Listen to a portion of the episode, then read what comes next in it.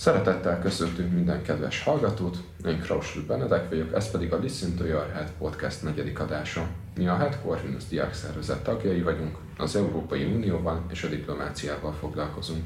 A következő fél órában Olaszország belpolitikai helyzete és a frissen, mondhatni februárban megválasztott kormány lesz a témánk. Mai vendégünk pedig Szomráki Béla, a Pázmány Péter Tudományegyetem docense, újságíró, Olaszország szakértő és tolmács. Üdvözlöm Szomráki úr, köszönjük szépen, hogy elfogadta a meghívásunkat. Én köszönöm a meghívást. Először is ö, szeretném arra kérni, hogy egy pár szóban, hogyha ö, bemutatná magát, milyen területről érkezett, mivel foglalkozott eddig, hogy a hallgatók ö, ismerjék meg a munkásságát. Hát amikor még nagyon ifjú voltam, és miután sokat szorra rúgtak ki valamelyik iskolából, elkerültem egy harmadikba, negyedikbe, akkor elsősorban a szerelemmel foglalkoztam, hogy beléptem az új iskolában, az új osztályba, azonnal holtig beleszerettem egy gyönyörű lányba, nagyon értelmes nőszemély volt, voltam 16 éves, talán, igen. De lehet, hogy 15, nem is emlékszem rá. Én, nekem a latin után azt el kellett hagyni, mert a másik iskolában latin volt, nekem engem beosztottak egy francia csoportba, hogy akkor hozzam be ezt a tudom én egy éves, másfél éves lemaradást, amit legnagyobb csodálkozásomra egy kb. két hét alatt behoztam. A leány viszont az olasz csoportban volt ugyanabban az osztályban, két csoportra volt osztva, és akkor én, hogy ilyen esetlen kamasz valahogy oda szóban tudjak vele elegyedni, hát kölcsön tudnád adni a szótára, ez valami ilyesmit kérdeztem. Hát ez történt, és nagyjából az a szerelem az, az kénytelen kelletlen elmúlt, mert aztán onnan is távoztam, abból az iskolából is. Az végül aztán leérettségiztem, és lehetem is fölvettek. De e, itt az olasz e, vonzalomnak úgy tűnt, hogy vége van, bár nagyon szegedültem is, elég sokáig, talán tíz évig. Szerettem az operát, e, úgyhogy nagyon szimpatikus volt nekem az olasz nyelv, mindenképp elkezdtem komolyan tanulni, úgy értem, hogy magamtól természetesen éjszakánként anyám eldugta a könyvet, hogy végre aludjak is valamennyit, én meg visszaludtam, aztán visszaraktam. Szóval egy ilyen, ez szerelem volt. Aztán jött az igazi szerelem a egyetemen beleszerettem a nagyon fiatal, gyönyörű olasz lektornőbe, aki frissen akkor érkezett, és addig-addig igyekeztem, mondjuk így, ami végül a feleségem nem lett. Aztán éltem Firenzében, ott is elvégeztem az egyetemet, mint több aztán tanult, tanítottam is egyetemen, meg kutatómunkát végeztem. Aztán sajnos az a szerelem is véget ért, a barátság az megmaradt, a lányom a legjobb barátnője lett a volt feleségemnek, amikor ő is valahogy kikeveredett Firencébe egy ösztöndíja, erasmus talán. Úgyhogy ilyen emberi szempontból nagyon szép a történet, és maradt az olasz. Amikor olyan 31-2 évesen hazajöttem Olaszországból, akkor nem találtam sehol munkát, mert hát biztonsági szervek szerint, hát ki lett az a hülye, aki hazajön Olaszországból, akkor biztosan, hogy beépített ember, úgyhogy két évig figyeltek, hogy most akkor én be vagyok építve, vagy nem vagyok beépítve, bárhova költöztek, a telefonszerelők azonnal megjelentek, pedig a kutya nem hívta őket. Szóval egy izgalmas időszak volt, és akkor aztán a a Magyar Rádióba kerültem az olasz adásokhoz, aztán olasz adásokban én lettem az anyanyelvi lektor, nem az anyanyelven volt, de azért valahogy nagyon ragadt rám. Firencében én voltam a barbár király, Re Barbaro.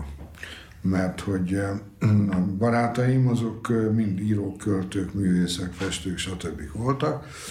Meg azon csodálkoztak, hogy hogy lehet az, hogy egy keletről, a rettenetes kommunizmusból, ami valóban rettenetes volt, ez nem volt réfa, oda került ember, ez ennyire tud olaszul, ismeri a kultúrájukat.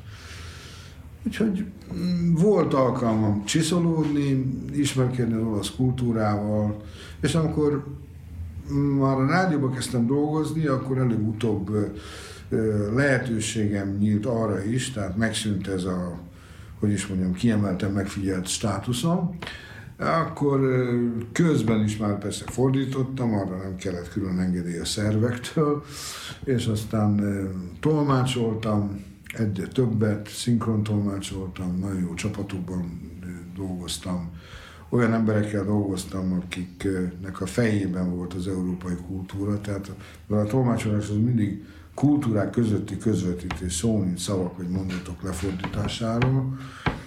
Igazából könnyű dolguk volt, mert a kultúrák a fejükben voltak, tehát elkezdtek beszélgetni a kultúrák a fejükben, úgy tolmácsoltak. Nagyszerű emberek voltak, nagyobb részt még azért még vannak, és Isten értesse őket sokáig. Szóval így, így aztán én a rádióban tovább dolgoztam, dolgoztam három és fél évtizedet összesen, de a rendszerváltás után elvállaltam a tolmácsolást politikában is, politikai szereplőknek is, amire addig nem vetemettem, mert azért jó, hogy a szocializmus nem reális, hanem szürreális volt, de nem akartam magam össze, össze, összenyomkodni valamivel, amivel abszolút nem értettem egyet.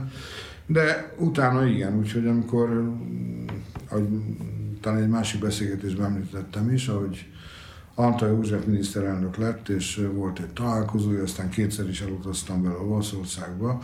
Rögtön hívtak, én rögtön igen mondtam, és azóta a frontvonalban küzdök, mint tolmács, no, igazából nem tolmács vagyok, hanem tanár, vagy műfordító, vagy rádiós újságíró, vagy politikai jellemző, szóval sok mindennel foglalkozom, tolmácsolok is, ami egy nagyon szórakoztató dolog, és olyan helyekre jutottam el, mondjuk a Vatikánban jártam, hogy 50-szer,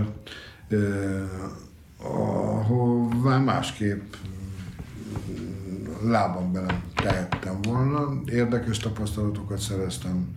Nagy élmények is voltak, amikkel az adott pillanatban nem voltam tisztában, vagy nem foglalkoztam vele mert hogy ön, aki kérdez engem most, így ült velem szemben, vagy én ültem vele szemben, bocsánat, őszentsége mondjuk második János Pál pápa, akkor én csak a munkára figyeltem. De ezért, amikor kikerültem azokból a termekből, és ott, ott vagy a szállásra, vagy már a repülő hazafelé arra gondoltam, hogy hát bizony én most egy nagy és nem is annyira ismeretlen úr vendége voltam, hogy Kosztolányit parafrazáljam.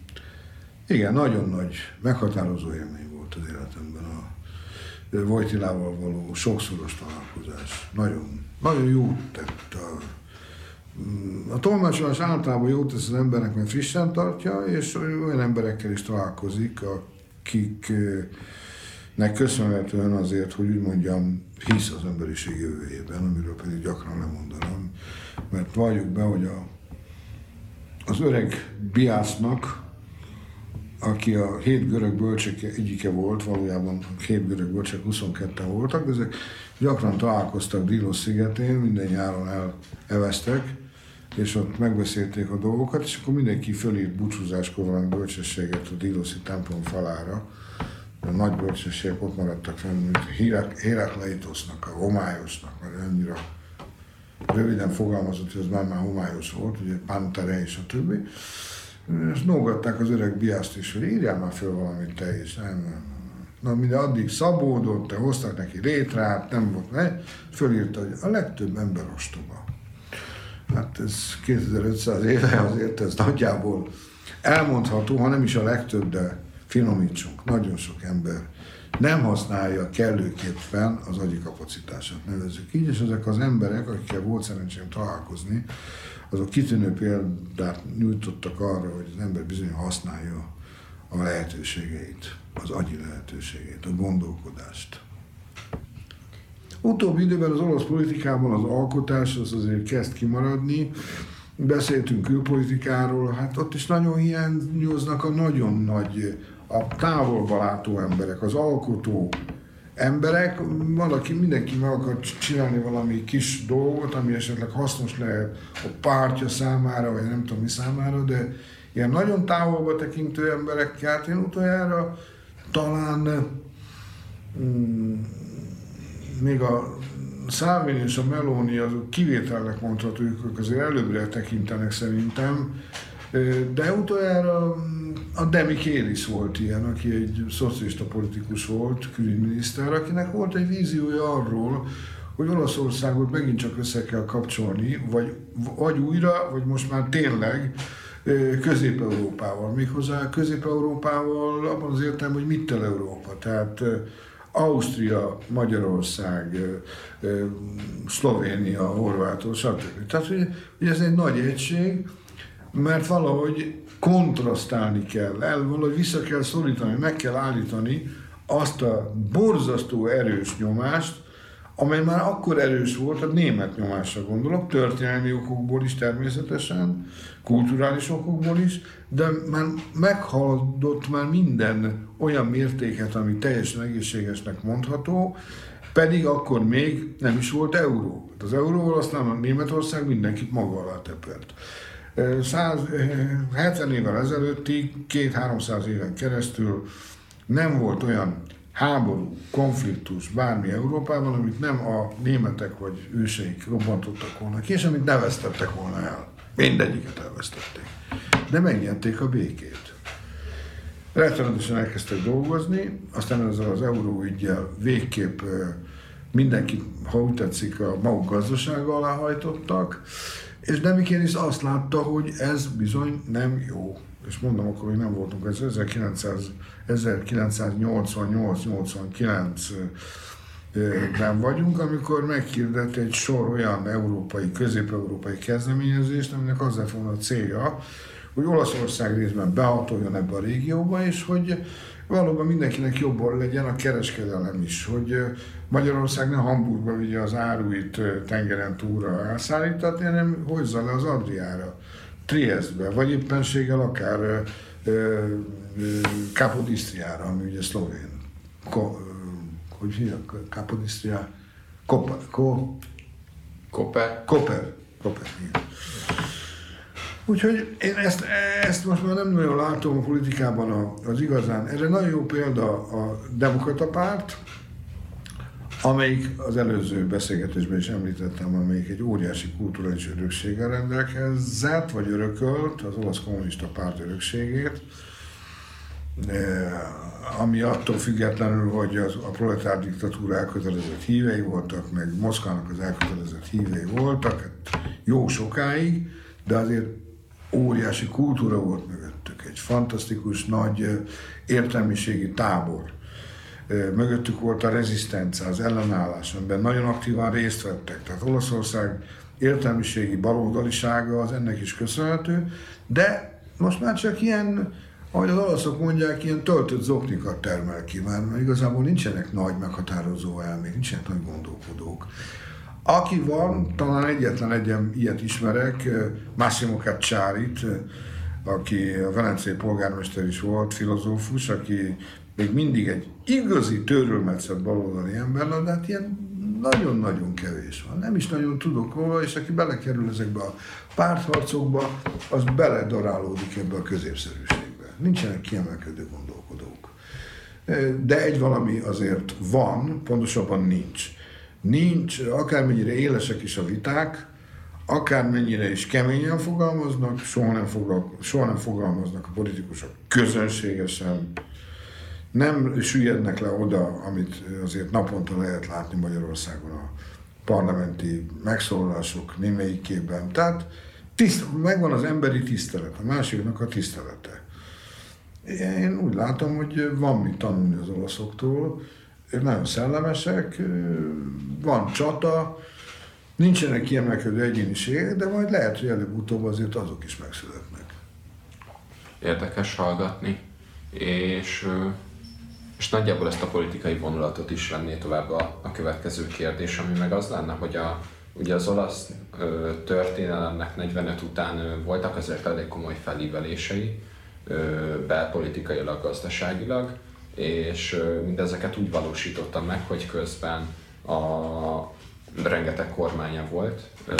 Biztosan van erre egy adat, hogy hány évente volt egy kormány átlagban, de, de ez egy rettenetesen alacsony szám lenne. És hogy ide vonatkozna ez a kérdés, hogy a, hogy a Láttuk azt, hogy korábban milyen sok kormányválsága volt az olaszoknak, és hogy van az egyébként, hogy a hogy a mostani kormány alakulat, a, ugye most lett ez az új drági kormány, róluk ugye volt szó már az előző beszélgetésben, tehát hogy ez, ami most van kormányválság, ez miben másabb az előzőekhez képest, illetve, illetve az, hogy az olaszoknál a, ez az egész kormányzás, ez most szétcsúszott, vagy ez csak egy jelenleg fennálló egyszeri helyzet, ez a témakörhöz kérdezni.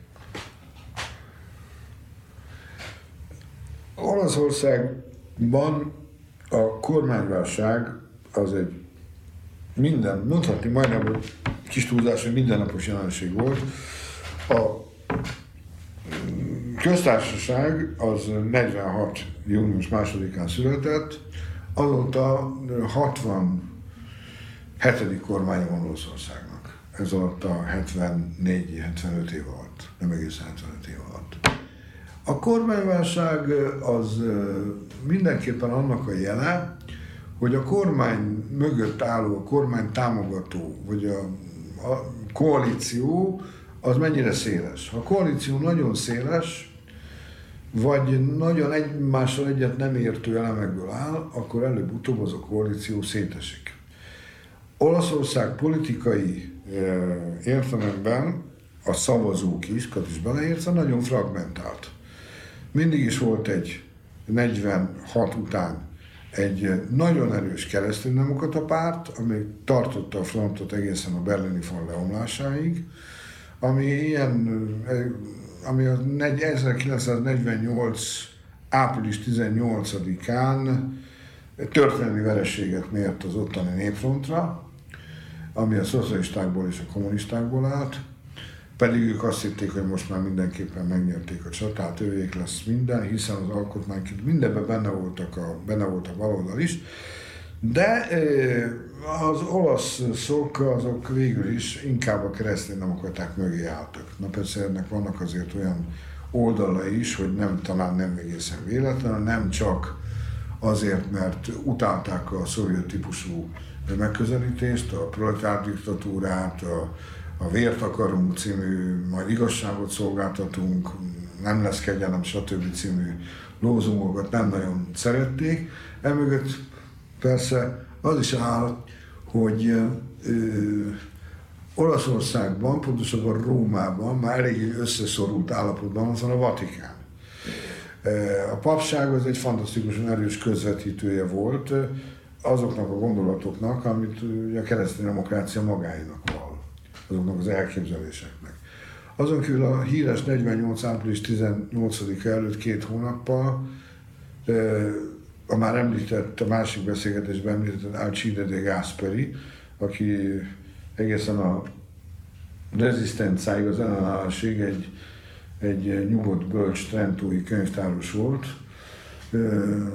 elutazott az Egyesült Államokba, ahol egy, óri, onnan egy óriási mennyiségű pénzzel jött vissza, mert az amerikaiak azért úgy gondolták, hogy ezt a repülőgép anyahajót, amit mondtam, nem szabad semmiképpen elveszteni, és mindenképpen meg kell akadályozni azt, hogy a szovjetek betegyék a lábukat Olaszországba, mert hiszen a szovjetek azért akármennyire Tito Jugoszláviája nem volt jóba a a szovjetekkel, de azért valahol délen valami át, szóval félő volt. A stratégák úgy gondolták, hogy elképzelhető, hogy valahogy ha a olasz kommunista párt behívja őket, ők meg fogják menteni az olasz népet a kapitalizmus igája alól. Az olasz kommunista párt pedig rettenetesen erős volt, a nyugati világ legerősebb kommunista pártja volt. Már az előbb is beszéltem arról, hogy ez mindenki is köszönhető, ráadásul a rezisztenciában nagyon komolyan részt vettek, méghozzá irányító szerepben is voltak, nem volt az övék a teljes irányítás, de azért nagyon benne voltak, és hát ami nagyon a magukra hajtotta a vizet, az az ellenpólus volt, az, elő, az előző rendszer, a fasizmus. Tehát aki antifasiszta volt, az par excellence majdnem rögtön kommunista is volt. Nem egészen így van, de nagyon sokan lettek így kommunisták, mert a kommunisták azt mondták, hogy mi vagyunk az abszolút. Erről a mai napig nem tudnak lejönni a baloldalon. Tehát mindenki fasiszta, aki nem ért velük egyet. Ez a dolog így, így jut vissza. Tehát bármilyen vita folyik, ha te nem értesz velük egyet, akkor te fasiszta vagy. Az a minimum. nem még kapsz a fejedre. Ugye erről nehezen Tehát egy, volt egy nagyon erős ö, olasz kommunista párt, és nagyon nagy félelem attól, hogy a, bejönnek az oroszok, ezért minden támogatást megadtak, és ez gyakorlatilag oda vezetett, hogy bő négy évtized után, alatt, főleg a harmadik, negyedik évtizedben ö, rendkívül korrupt lett az egész rendszer, az egész kereszténydemokrata rendszer, az olasz, az olasz a szisztéma Itália, az egy a velejéig korrupt valami lett, és amikor ugye a, a berlini fal megdőlt, tehát már nem volt olyan fontos, hogy a kereszténydemokrácia az fe, tartsa Olaszországot, mert a, mert a ruszkik már nem akarnak begyűnni, mert már Gorbacsov már, már nem verte ezt a vasat, már megvolt a Reykjaviki találkozó, egy csomó dolog megvolt, ugye 85, 86, 87, stb. Akkor a világot, hogy is mondjam csak, végül is valamilyen szinten mozgató nagy erők azt mondták, hogy oké, okay, most azért nincs ekkora szükségünk a, a kereszténydemokra, nyugodtan meg is bukhat. És meg is buktatták, mindenféle szorgalmas vidéki kisbírók, stb. azok megindult a manipulite, a tiszta kezek, szóval az egész összedőlt, mint az a bizonyos vödör, amit vidéken éjszaka használnak. Úgy dölt össze az egész rendszer. És ekkor egy nagyon érdekes dolog következett be, de szakítson félbe, hogyha túlzottan belemerülök valami, mert azért nem szeretném, hogy nagyon leragadnék egy témában. Egy érdekesség az, hogy az a Silvio Berlusconi, akivel sokan nem értenek egyet, és nem is kell egyetérteni, és azért voltak neki nagyon rossz periódusai, meg mindenféle olyan dolgot csináltam, amivel szerintem igazából az ember nem nagyon tud egyetérteni, de akkor mégiscsak megmentette az Olaszországot demokráciát, mert ezek után ő egy vállalkozó volt, méghozzá állítólag a rossz, vagy a nem tudom, kevésbé rossz nyelvek szerint a maffia embere, abból szerezte a pénzét, ez lehetséges, én nem tudom. De az biztos, hogy azzal mentette meg a demokráciát, hogy utána összedőlt a keresztény demokrácia, meg a különböző szatellita jobboldali pártok, valójában csak baloldali pártok maradtak a színen. És jöttek a választások. És nem volt jobboldali párt. Jézus Mária, mondta Berlusconi. Hát akkor gyorsan csinálok egyet.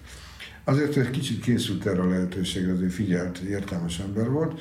Már előtte létrehozott egy médiabirodalmat, mert már ő akkor tudta, amit akkor a később még, még nagyon kapizsgáltak az emberek, hogy akinek a kezében a média van, azért az óriási hatást tud kifejteni. Voltak egy elő, elődje, ezt csak ugye a tréfa kedvéért jegyzem meg, de Lenin elvtárs, ugye Vladimir Ilyich Ujjanov már elmondta, hogy a filmművészet az a proletár, nekünk proletároknak a legfontosabb művészet, akkor az volt a, a média, a, a film. Úgyhogy mm, meg is nyerte a választást, meg is buktatták a bírók, négyszer jött vissza. A Olaszországban, a, ahogy elmondtam, nagyon töredezett a, a felállás, és maga Berlusconi is négyszer volt kormányfő, ő tartja a leghosszabb ideig tartó kormány csúcsát több közel 5 évvel, az ötödik év vége előtt buktatták meg 2011-ben.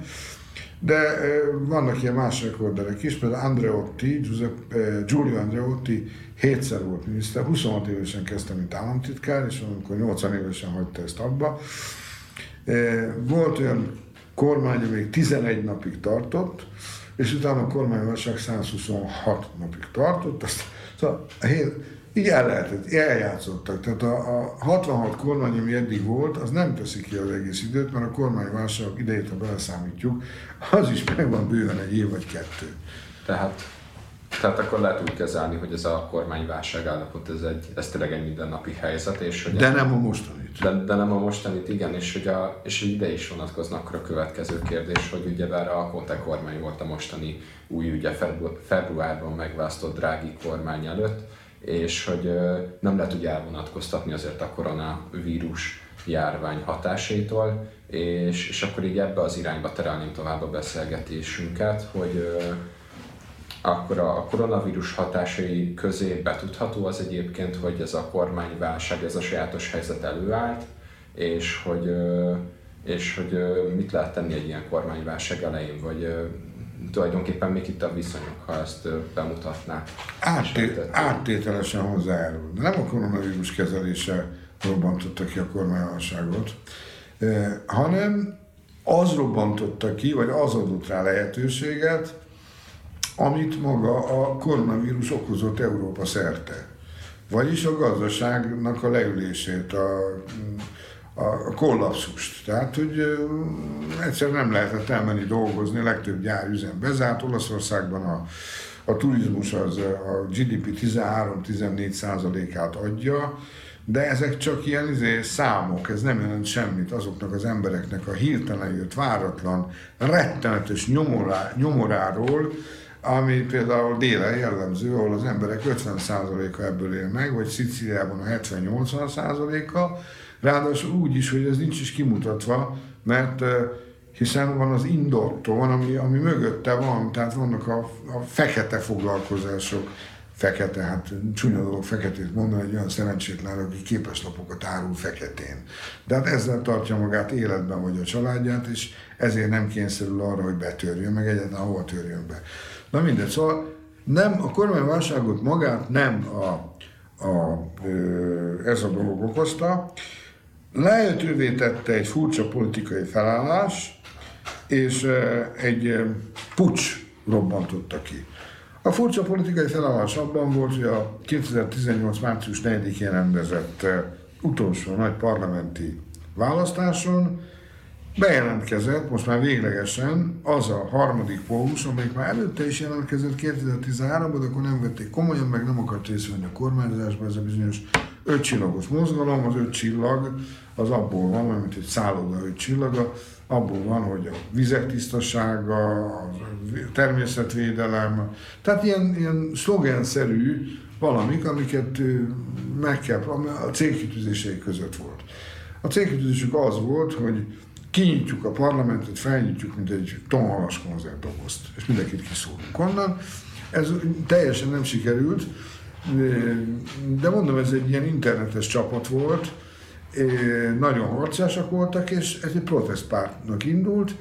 A protestség abban is benne volt, hogy egy ilyen nagyon jól ismert komikus, bizonyos Beppe Grillo, szó szerinti fordításban a neve Tücsök Józsi, Tücsök Józsi óriási rendezvényeket szervezett, ahol ilyen waffan déjeket, ilyen waffan napokat, a waffan az a menjetek a, nem mondom ki, hogy hová, de hogy el lehet képzelni, hogy hová, ráadásul olaszul egy kicsit köznapibb is, de etimológ durvább, mert a waffan kúlót, a kúlót az egy, az egy érzékeny terület, és nem, nem ami elől van, hanem hátul. Úgyhogy, és azért annak meg volt a hatása, amikor Tücsök Józsi ott üvöltözte százezrek előtt a nagyvárosok olasz terein, hogy körül vagytok véve, menjetek a... És akkor százer ember üvöltött, hogy andate a fanculo. Na most ez, ez baromira mozgósította az embereket, úgyhogy elérték a 32 ot amit aztán egy év múlva azonnal visszaestek a felére a parlamenti, európai parlamenti választásokkal, és majdnem, hogy megbuktak a különböző tartományi választásokon, amik nem ugyanakkor tartanak Olaszországban. Tény az, hogy hosszú, nehéz küzdelem után az ötcsillagos mozgalom végül összebútorozott valamennyire a jobboldali frontból egy kicsit kikandikáló ligával, légával, Szávini pártjával, Két dudás egy csárdában nem fért meg, a ötcsillagos mozgalom fiatal vezetője Di Maio, aki italáros volt a Nápolyi San Paolo stadionban, de az előtte volt meg is politikai előjátéka, nem, nem, ne tagadjuk el, hogy volt ő már, italáros ide vagy oda, 26 évesen már volt az olasz képviselőháznak az alelnöke. Tehát érdekes kis figura, vág az esze, és ugye a másik oldalon ott volt a Szálvini, két dudás, egy csártában, nem, hát hívtak egy cimbalmost. A cimbalmost úgy hívták, hogy Giuseppe Conte, a Firenze Egyetemen óraadó tanár volt jobból. Mert valahol, valamelyik konferencián a Di Maio megismerte, és úgymond jó benyomást tett rá, és akkor legyél te öreg. Hát ezt meg elvállalta, nagyon nehéz feladata volt, mert ugye a két két dudást, ez nehéz volt közös nevezőre hozni, de egészen jól csinálta ezt a Conte. Mi több, ha nem is lett Európa ellenes, de azért, nem Euró, Isten ments, de azért beolvasott az Európai Unió parlamentjében is, hogy önök nem veszik észre, hogy itt van a nép, föl akar lépni a történelem színpadára, maguknak nem ezzel kéne foglalkozni. Elmondta, hogy az Európai Parlament, az Európai Európai Uniónak azért jobban kéne foglalkozni azzal, hogy, hogy mit szeretne a nép. Egy ilyen Petőfi Sándor hevületben mondogatta ezeket a dolgokat, aztán utána az órára kapintottak, egyre jobban kezdett visszavonulni, de azért nagyjából még a Salvinivel tartott, amikor a migráció megállítását tűzte ki célul az olasz belügyminiszterséget és felvállaló miniszterelnök helyettes Salvini. Ez tartott egy bő egy évig. És ez a formáció azért jöhetett létre, mert három hónapig nem tudott létrejönni 2018-ban, és amikor az, a olasz baloldali demokrata párt végül is majdnem megegyezett az ötcsillagos mozgalommal, akkor Renzi, aki közben, aki az olasz baloldali pártnak a tagja volt még akkor, rá nem rontotta a saját pártársára, és azt meg vagytok őrülve. Hát, hát oda lesz az identitásunk. Hát nem lehet összeállni ezekkel, hát miféle koalíció leszünk mi. És kvázi azt mondta, hogy, hogy ne, ne, hosszú távon tönkretesszük az arcolatunkat. Ne álljatok ebbe bele. Ugyanez a rendszer egy másfél évvel, nem egészen másfél évvel, egészen más mondott. Addig azért történt valami, mert amikor ezt mondta a Renci, hogy ne álljatok össze, akkor május végén, két nappal a Renci-nak a blokja után egy, egy Günther Oettinger nevezetű ember, aki a, itt Magyarországon is betölt most szerepet az egyik egyetemen, ha jól tudom, ő akkor még meggondolatlan Urfi korában, 65 évesen, azt találta mondani, mint az Európai Unió pénzügyi biztosa, hogy mert az olaszok nem tudtak működni, nem tudtak kormányt alakítani. Se, se az, nem ment semmi. Horror koalíció. Ma a piacok, a pénzpiacok majd megtanítják az olaszoknak, hogyan kell szavazni. Most nem tudom, mennyire érzékelhető az, hogy itt mennyire hullott le a textil a demokráciáról. A pénzpiacok majd megtanítják az olaszoknak, hogyan kell szavazni. Rettenetes dolgot mondott ki, az egy más kérdés, hogy igaz. És egy harmadik kérdés az, hogy a pénzpiacoknak most legutoljára meg se kellett tanítani az olaszokat arra, hogy hogyan szavazzanak, mert a pénzpiacok úgy benyomták a drágit, mint a pinty. Az ikonikus. Szóval ilyen érdekes forgandó a világ. Minden nem húzom tovább a dolgot. Amikor aztán Szálvini kivált ebből a csapatból, mert úgy érezte, hogy nem tudja megvalósítani a maga dolgait, és az is lehet, hogy egy kicsit túlgalopírozta magát, mert azt hitte, hogy akkor ha ő kilép, felrúgja a koalíciót, hiszen a posztkomcsik nem akarnak koalícióra lépni az ötcsillagosokkal, akkor nyugodtan felrúgja, és akkor jönnek a választások. Na nem. Akkor megint a rendszer elrohant a úgynevezett posztkomcsikhoz, és azt mondta, gyerekek, hát nehogy belemenjetek, ők is választást akartak, a posztkomcsik. Hát nehogy már belemenjetek a, a választásba, meg vagytok őrülve. Hát azon a butorozatot, tudom, hogy én mondtam egy évvel ezelőtt, hogy nem szabad. De nézzétek meg, hogy a Szávini milyen óriási sikereket ért el ezzel a migrációval és akár. Hát akkor, mi, akkor a fasizmusnak adjuk oda Olaszországot, Szávininak, a csúnya fasisztának. És akkor a nagy baloldali demokraták, a demokrata párt, az beleugrott ebbe az új házasságba. Erre mondtam azt, hogy ez viszont tűz és víz. Mert az ötcsillagos mozgalom épp és főleg a demokrata párt ellenében, mint a rendszer, nagy rendszerpárt ellenében jött létre. Mert addigra már a, a Forza Italia, amit a, ugye a Berlusconi alapított, amiről meséltem 93-ban, 92-es összeomlás követően, már rég a 10% alatt volt. Vagy, vagy, szóval, hát akkor hogy? Összeálltak. Na de ez az összeállás ez nem, folyton csak veszekedtek. Állandóan le akarták rúgni egymást, a másikat a színpadról. Kést forgattak a másikban, kritizálták, folyamatosak voltak a balhék, nem bírtak meghozni gyakorlatilag összesen, hogy a három igazi törvényt összehoztak, sokat mondok. A ötcsillagosok féltek attól, hogy elveszítik az identitásukat, hogyha belemennek a demokraták követelésébe. A demokraták attól fél, az úgynevezett demokraták attól féltek, hogy ugyanattól fordítva. Na most jött a pandémia. Nem kezelték jól. De borzasztó nagy volt a halálesetek száma, tudjuk, hogy a halálesetek nem feltétlenül ettől függnek. Nem ez volt a baj, ami miatt végül is megtörtént a nagy csere, a nagy csere az ország élén. Hanem azt lehetett látni, azt látta a pénzügyi világ, azt látta az Európai Unió, amelyik annak idején, ahonnan telefonálgattak az Európai Demo, a Olasz Demokrata Pártnak, hogy valamit mindenképpen csináljatok, mert most azt mondták, hogy ez így nem lesz jó. Hát ha nem tudjuk megcsinálni, nem tudjuk elfogadtatni a Recovery Foundot az olaszokkal, akkor az egész nagy konstrukció, tákolmány szétesik. Az Európai Unió kohézióját is veszélyezteti ez a dolog.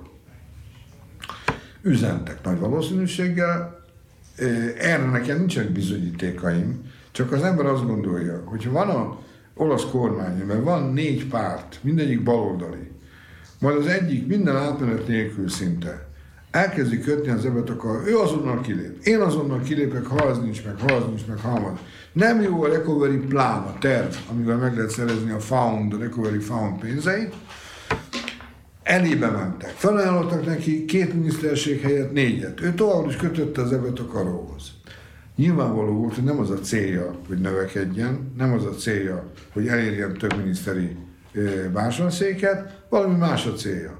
Akkor úgy gondolták ezek a nagyokosok, hogy majd jól kitolnak a rendszerrel, jó van, akkor menjél. Megbízhatatlan lesz, inaffidabile. Megbízhatatlan. Mondták, és útjára bocsájtották. Renci rögött a markámat, ő tudta, hogy miért. Majd mi összeszedjük a felelős szenátorokat. A szenátusban voltak nagy bajok, ott nem volt meg a, a ugye könnyen a többség. A felelős szenátorok azok tulajdonképpen azok voltak, akik magukat hagyták volna megvenni kilóra. Ezek voltak a felelős szenátorok akkor utána konstruktív szenátoroknak hívták őket. De ahol Istennek nem akart kijönni a 15-ös szám, amire szükség volt, 10-nél, 11-nél megakadtak. Ráadásul hol az egyik oldalról, hol a másik oldalról valaki letelefonált ezeknek a szenátoroknak, hogy ide figyelj öreg, az a helyzet, mondta Silvio Berlusconi az egyiknek, aki át, beállt ebbe a, ebbe a mentőcsapatba, az a helyzet, hogy te belőle nem, hogy politikus nem lesz többé, hanem a pártunk székházának a portási állását sem Na, akkor ő visszatáncolt. Szóval nem tudták. Kitört a, izé, a gyalázat, mert nem tudták összedni ezeket az embereket, ráadásul ott volt a Anno Giudiziario, ugye az igazságszolgáltatási új év kezdete, valamikor február elején, ahol meg kell lett volna szavazni az akkori felállásban a parlamentnek, tehát a szenátusnak is, ezt az jelentést, amit az igazságügyi miniszter, a pecsétőr bemutat. Ezek meg elmondták, hogy mi nem szavazzuk meg. Úgyhogy a konténak nem volt más lehetősége, mint szépen fölballangni a dombtetőre, az olaszok mondják, salire in colle, ahol a köztársasági elnöki palota áll, és benyújtani a lemondását. Mattarella kétség volt esve. Még adott neki san. Akkor utána adott egy másiknak sanszot, hogy ne, hát jó, hát akkor próbáljuk meg így, próbáljuk meg úgy. Kiderült, hogy az egész csak játék volt, mert rég meg volt a megoldás, hiszen már előtte már a baloldali média meg is áll, nem a baloldali. Egy, egy bizonyos média, a baloldali médiából a jól értesültek, megállaztak annak igazából, hogy egy ember tudja csak megmenteni Olaszországot. Az drági. Vagyis az egész játék arra ment ki, hogy a Recovery Foundot, amit nem tudta kezelni, amit ez a gyülevész csipet csapat, akik egymás agyonrugásával voltak elfoglalva, hiába voltak mindjárt baloldaliak, vagy félbaloldaliak, nem tudja megoldani, veszélybe sodorja az Európai Uniónak bizonyos intézményeit, veszélybe sodorja azt a nagy tervet, amelynek a segítségével igazából a népeket rá lehet venni arra, hogy bizony önszántukból induljanak el az Európai Egyesült Államok felé. Ezért szépen ott volt a Drági, aki egy garancia arra, hogy megcsinálja, garancia az Európai Unió felé, amely garancia bizonyos pénzügyi erőknek. Itt mindenki valamilyen garant, garant, garante szerepet tölt be, egy garancia szerepet tölt be, és akkor most a Drági ez meg is fogja csinálni, az az ő szerepe, hogy az olaszoknak eladja egyfelől ezt a Recovery Fundot a maga teljességében, összesen 240 milliárd eurót mozgat meg, mert áttól van egy ilyen scostamento del bilancio, és arrébb tolják, ha, valaki, ha arrébb taszítanak bizonyos tételeket, ha valaki azt mondják, hogy scostante, az egy visszataszító. Szóval arrébb taszigálnak bizonyos tételeket, úgyhogy durván 250-260 milliárd dos pénzhez jut hozzá Olaszország, Ami Drági szerint nagyon jó, mert, és hát szerintem sincs, és senki nincs emberfi, aki azt mondja, hogy ne lenne Olaszországnak szüksége nagyon nagy pénze ahhoz, hogy valahogy az önmaga szerkezeteinek a megreformálásával kilábaljon hosszú távon ebből az egész kvázból, amiben belesüllyedt nem csak a pandémia miatt, hanem az 50 éven keresztül hazudozó kormányok miatt, a mindig több pénzt ígért az egyik oldal, még többet ígért a másik oldal. Gondoljuk csak el, hogy az olasz családok, azok fejen, nem, minden egyes olasz ember 16 millió eladósodva. Hát ezt a pénzt ezt nem lehet visszafizetni így egyik napról a másikra. Most ugye fölveszik az egész Ecovari Falpandot, akkor a Drági úgy számolja, hogy 160 lesz a GDP arányos eladósodásuk, a közgazdászok azt mondják, hogy simán el fog jutni pillanatok alatt a 180-190-hez, hogyha ő ezt mondja, mert azért be kell, hát ő is maga érdekében beszél, vagyis meghaladja majd a görögöt, a görög meghaladja a 200-at, tehát nagy sikerrel folyik Dél-Európa eladósítása, és lehetőleg az összes európai tagállamnak a beterelése egy nagy adósságunióba, ami lehet, hogy egy megmentő mutatvány lesz átmenetileg, de ennek az árát az a bizonyos Next Generation fogja megfizetni, meg a Next Generation fogja mondani a Next Generation, szóval ti meg a gyerekétek meg az unokáitok. Hát ez szomorú így hallani, bár amilyen előzmény története van ennek a helyzetnek, valamilyen szinten evidens volt, hogy ide érkezünk és, és talán így ráfordulva az utolsó kérdésre, témára, hogy jövővel kapcsolatos előre való gondolkodás az mindig egy sikamlós talaj, mert mindig annyi minden változhat. De figyelembe véve az például, hogy a koronahelyzet az olaszoknál még valószínűleg hozzánk képest és Magyarországhoz képest is sokkal tovább fog tartani ö, oltások miatt, vagy csak amiatt, mert 20%-on áll jelenleg a beoltottság, tehát a nyitás az ott még sokkal messzebb van még hozzánk képest is. Tehát, hogy, ö, tehát, hogy a jövővel kapcsolatban mire számíthatunk, és akkor ide még beemelnék egy, egy olyan témát, hogy ugyebár ez a drági kormány, ez nem lett demokratikusan, ö, tehát hogy ez nem választás útján került hatalomra, és és miközben tudjuk, hogy a választások pedig két év múlva lesznek az olaszoknál. Tehát most egy ilyen érdekes szituáció van, hogy hogy, hogy mik azok a tendenciák, nem is konkrétumok, amiket várhatunk a, az olasz politikától, gazdaságtól, kilábalástól. Olaszországban van egy rettenetesen demokratikus deficit, a parlamentben van egy ö, minden igazi alapot nélkülöző, hirtelen felindulásból létrejött úgynevezett baloldali többség, Miközben az ország, a közvélemény az alapvetően nem ez a, most úgy jobboldali vagy nem, teljesen mindegy, ezek ilyen címkék, de a parlamenti többség nem tükrözi az olasz köztársaság lakói többségének a gondolkodásmódját, véleményét, semmilyen, szinte semmilyen kérdésben. Ez a pandémia ügy, ez nagyon megzavarja az embereket is. Az olasz baloldalnak az a nagyjából a, a reménye, hogy ezekkel a nagy pénzekkel, amelyeket majd a mi gyerekeink, unokáink, ti, stb. fogjátok, fogjuk megfizetni, az ki fogja őket rántani abból a nagyon nehéz helyzetből, ahol vannak, hiszen folyamatosan azon dolgoznak, hogy mind olyan tételeik vannak, amelyek majdnem, hogy a rituális ön, politikai öngyilkosság tételei, mert hogy adjunk minél hamarabb állampolgárságot a bevándorlóknak, legyen minél több bevándorló, ne csak a Jusszóri alap legyen, a Jusszóri az a születési hely okán járjon a bevándorlóknak, hanem a Jusz kultúré, tehát ha valaki itt járt iskolába ebből a több millió Olaszországban csellengő migráns, migránsnak nevezett, főképpen gazdasági bevándorlóból valamilyen szinten legyen állampolgár, akik majd ránk fognak szavazni,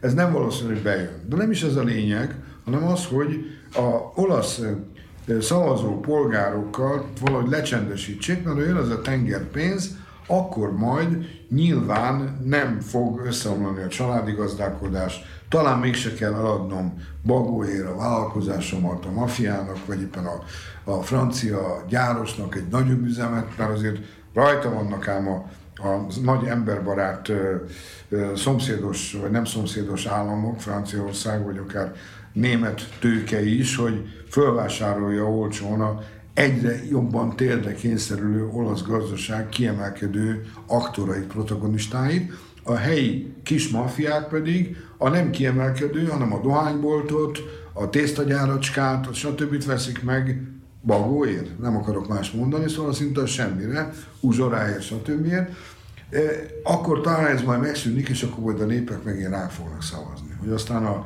a, ha egyszer teljesülne ez a baloldali állam, és 20 év múlva e, már 20 millió e, muszlim lesz Olaszországban, akkor nem vagyok arról meggyőződve, hogy feltétlenül a olasz demokrata pártra vagy szocialista pártra fognak szavazni, hanem nagy valószínűséggel egy muszlim testvériség nevű vagy hasonló nevű pártra. De ez, ez a jövő kérdése, ezt, ezt nem lehet tudni, ezt mindenki feszegeti, ez egy kicsit egy fantascienza, ehhez képest tessék elolvasni Uelbeck nevű francia írónak a kitűnő La Soumission, a Behódolás című könyvét, elég iránymutatónak tartom. De valójában a jelenlegi helyzetben ez a bizonyos drágiféle koncepció, hogy minél jobban adósodjunk el, mert most már ez fogja a kivezető utat nekünk megcsinálni, hát ez egy olyan dolog, ami elméletileg bejöhet, gyakorlatilag nem nagyon szokott bejönni. Tehát aki elkezd adós lenni, az, az egyre jobban adós lesz. De említette a vakcinát. Ha mindez nem lenne elég, ami van. Ha nem lenne elég az 50 év szörnyű hozadéka, a nagy eladósodás. berlusconi azért buktatták meg, mert fölment 5%-kal 105-ről 110%-ra az eladósodás. Akkor ígérték a Montiék, ugye a, a Goldman Sachsból érkezett miniszterelnök ígérte, hogy ők majd megállítják. 110-ből 130 lett. Aztán most is ígérték, hogy majd lemegy. Most már 145-ön van. Tehát mindenki ígért valamit, van ez a szörnyű valóság. Van a fölvendő pénzek, amikre a drágia április 17-i felszólalásában mondta el, hogy ez nagyjából 160%-os eladósodást fog jelenteni. Erre mondanám pestiesen, hogy egy frász, tehát sokkal magasabb lesz.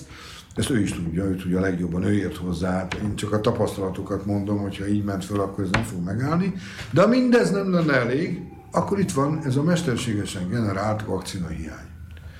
A, a vakcinahiány az, mondok három tételmondatot. És aki ezt megbírja, ezt a három tételmondatot cáfolni, az megérdemli a, vagy a közgazdaságtan Nobel-díját, vagy a virológia Nobel-díját, vagy mind a kettőt, az egészségügyét.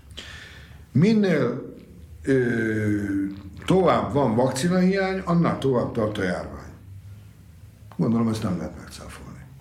Minél tovább tart a járvány, tehát minél tovább van lockdown, lock ugye a lakat, lockdown, annál inkább leül a gazdaság. Nem fog emelkedni, ugye nem lehet megcáfolni. Három, minél inkább leült a gazdaság, az újrainduláskor, és minél később lesz újraindulás, annál több pénzre lesz szükség, hogy valahogy életre lehessen pofozni minél több pénzre lesz szüksége, annál több hitelt kell felvennie. Ez a terv. Ez az a Recovery Fund mögött is, ez a terv. Nem más, persze. Hát ki kell emelni, hát különben hogy fogjuk eladni a belga csokoládét, vagy a, a volkswagen az olaszoknak, hogyha nem mentjük őket meg. Hát ez egy piac is, de lehetőleg azért kényszerítsük őket egy picivel jobban térdre.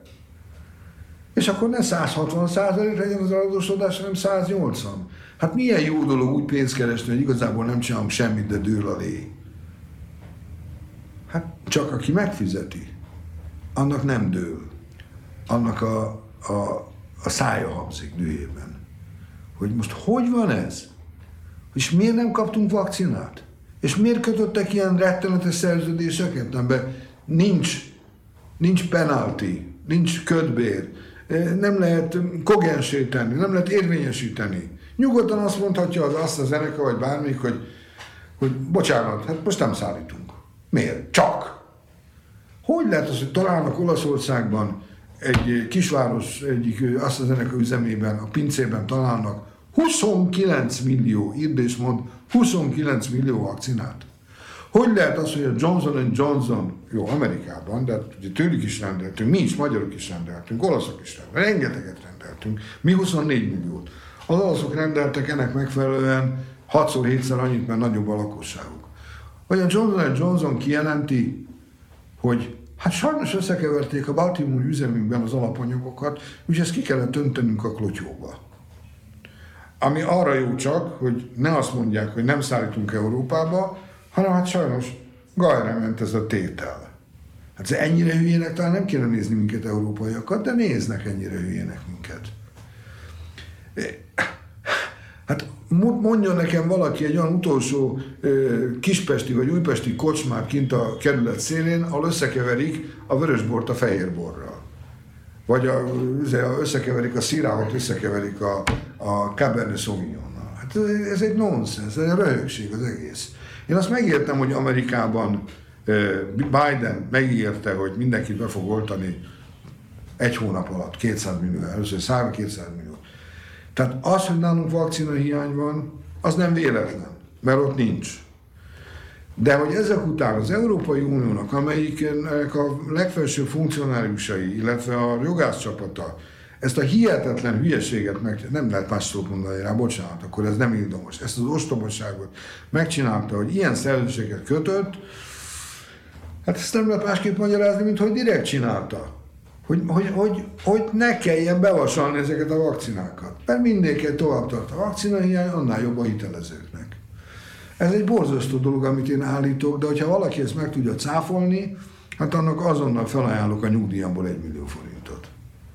Hát nem lehet mással magyarázni. Tehát mindenképpen el kell adósítani az országokat. Az az ország, például Magyarország, amelyik a vakcina hiányból valamilyen módon ki tud bújni, vállalva annak az ódiumát, hogy egy, hogy egy rohadt keleti diktatúrák kiszolgálója azért, mert hogy idehozza, vagy, vagy nem veszi fel az összes pénzt, ami majd egyszer jön, vagy nem vette meg, ez is egy tétel volt, nem vette meg a Moderna vakcinákat, pedig azok, pedig azok, azok decemberben érkeztek volna, meg azokat nem vette meg.